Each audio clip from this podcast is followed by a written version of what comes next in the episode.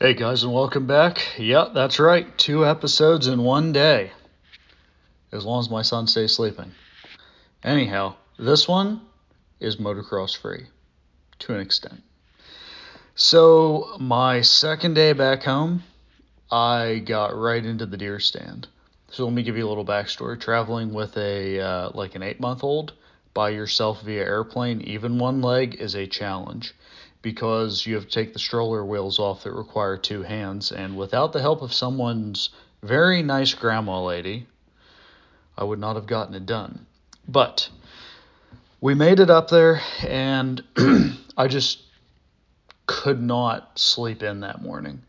We got in on Friday evening, and Saturday I was in my stand. So, for anyone that uh, has hunted southwestern Pennsylvania or the vicinity, you know that it's mostly hardwood, and your chances of seeing a trophy buck traditionally are few and far between.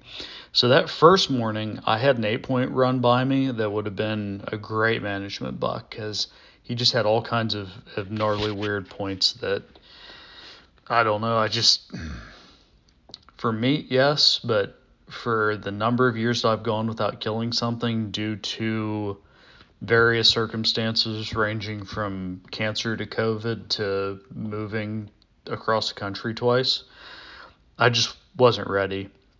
And so I figured, being that I was only on the second day of 14, I basically intended to shoot like a nine or better.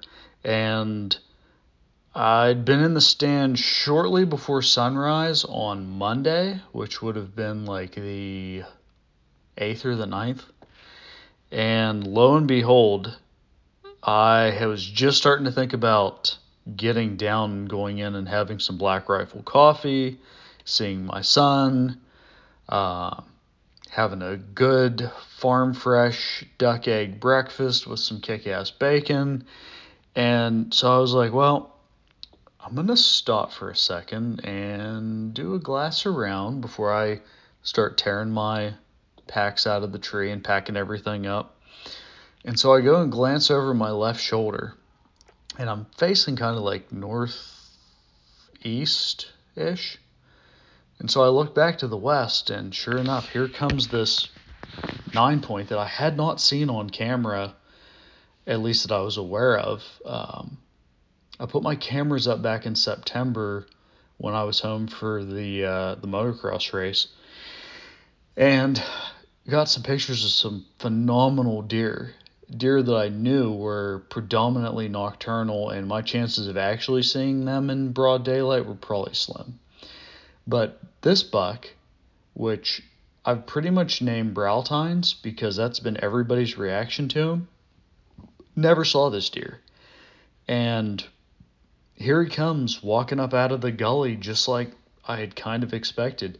Deer coming from behind me, using the tree to kind of conceal myself, to um, basically not give myself away if I was to stand up. And so as I spot him, it's 9:15 in the morning. It's a good crisp morning. It's actually a little more crisp. It's actually cold. And he is like on a path that's going to put him right in my 30 yard shooting lane. And then he makes a left hand turn and heads north out of my shooting lanes.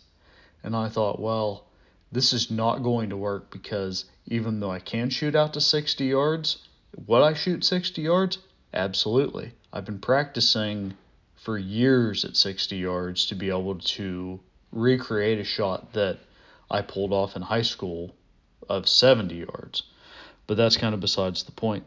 So, not wanting to lose this buck, knowing full well that I could go another 14 days without seeing anything at all based on how things go.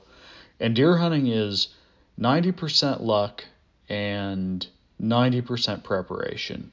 How do you ask you could have almost 200%? Uh, well, that's just my explanation of it. It's probably more like 90% luck and 10% preparation.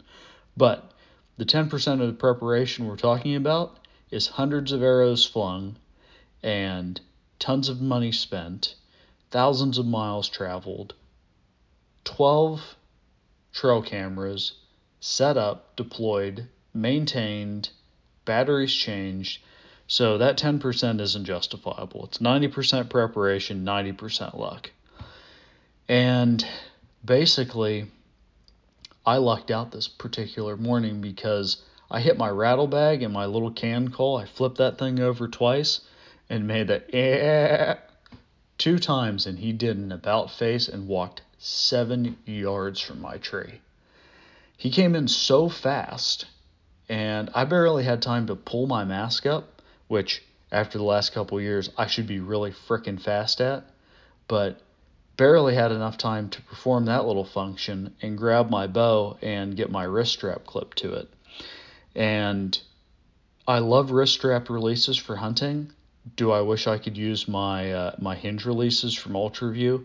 Absolutely. Those things are awesome, but I still even with the wrist strap clipped on under time pressure, like you're talking four seconds between when he entered the area that I could now shoot him in and pulling my bow back, I didn't even have time to stand up. So, if you're new to archery and somehow you've stumbled onto this Motor Ross Experience podcast and figured out that I am a deer hunter and a motocross racer, and that is what I am, and I work to live. I don't live to work. I will quit a job if it starts to impede upon my living. So, that being said, if you're new to archery, always remember that in four seconds' time, you could spot a deer and shoot a deer. In your entire hunt, your entire season, your tag will be allocated. And so you need to pr- pr- to prepare for that and get reps in under pressure. Shoot groundhogs, shoot targets, do push ups, do burpees, whatever you have to do to raise your heart rate and to get yourself into, I guess, what you would call high intensity, that range. That's where you're operating at when you're hunting. You can go out and shoot all the targets you want by yourself. You're not going to simulate that. But if you go out and shoot a 3D event, you'll know exactly what I'm talking about because when this buck walked seven yards in front of my tree, I was as excited as the 12 year old kid that shot the tree in front of him way back when. I guess that would have been like 18 years ago. Um, when the first buck I ever saw in the woods with a weapon in my hand escaped from me. I still get that excited. And I still have to train for that level of excitement and basically like being 12 years old again, except way more proficient with a bow. So obviously, I shot this buck and recovered this buck. The details and the story in between are what I find interesting about this particular hunt because I was shooting an Annihilator broadhead, and if you're a Total Archery Challenge attendee anywhere, I'm pretty sure everywhere and anywhere, you probably saw the Annihilators. We are hammering these things through the hood of a truck at Seven Springs. I must have shot it at least six times to the point where I was sold. And I could not wait to put one of these things to use in the field. And so on this buck, I knew that that arrow had gone through that front left shoulder. Yet, when I got down and finally found some trace of a hit and a kill, I had corn and stomach and no arrow which only confused me more, making me think, well, chances are I hit this deer, but I must have hit him a touch back, otherwise I wouldn't have stomach. And the problem with that was now I got to push out for six hours on a 70 degree day. And so I head down to the house against every urge to just go look for this deer. And I pulled out my laptop, I had some breakfast, I did some work, I drank some coffee. And finally, when I just could not wait any longer and was so confident that I had made a good shot because he was quartering to at seven yards. I mean, come on. I headed back up and I, I called my dad, who was, I think, in Denver at the time. And I was like, I really hope you're in Charlotte about to head home. He was like, Nope, I'm in Denver. I've got to fly back to Charlotte and then drive home. I was like, Well, chances are I'm going to have this buck recovered and skinned by the time you get back, so I'll make you some jerky or I'll have some backstrap for dinner tomorrow. Um, I said, I'm pretty sure this deer is laying within 100 yards of the guide tree. I just got to go find him. And so I basically hiked up the side of the hill and just hammered it out all the way up. As soon as I got to the top, I stopped. Gave it a good long while and I listened. I sat on the stump there and I listened. And I was trying to see am I pushing this deer? Am I moving this deer? I heard nothing, not a squirrel. And so I the only thing I could figure is chances are it had gotten so warm that the deer quit moving and my buck was laying exactly where I thought he was, 100 yards from the guide tree with my arrow still sticking out of him. So I head down over the hill, the general direction that I think he's at, and before I even expected it, here he was. Nine glorious points, a good mature four and a half year old deer for southwestern Pennsylvania, a buck I hadn't seen, probably something traveling, chasing a doe or cruising the rut, and my second day home out of like a whole month. Doesn't get any better than that. So if you're not a participant of the Go Wild app, I am not affiliated with them in any way besides the fact that I think they're awesome because I, as much as I use Instagram, I hate Instagram. It's a liberal rag of horse shit, and if I could find a way to not use it, I probably would. So head on over to Go Wild. You'll be able to see photos of me skinning this buck, uh, holding the back strap in my hands, the recovery photo, and that was my 2021 season. And like I said before, 2020 didn't really go my way at all. I did get to hunt, but in a very abbreviated fashion.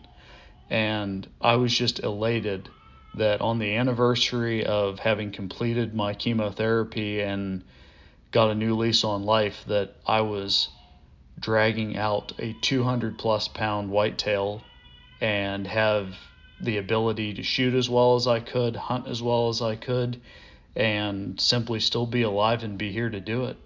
So if you're putting something off or if there's something you want to do, I'm telling you, go out right now and do it because there's no time like now. Because in just one day, like me, things can change and you may have to wait a while to do things.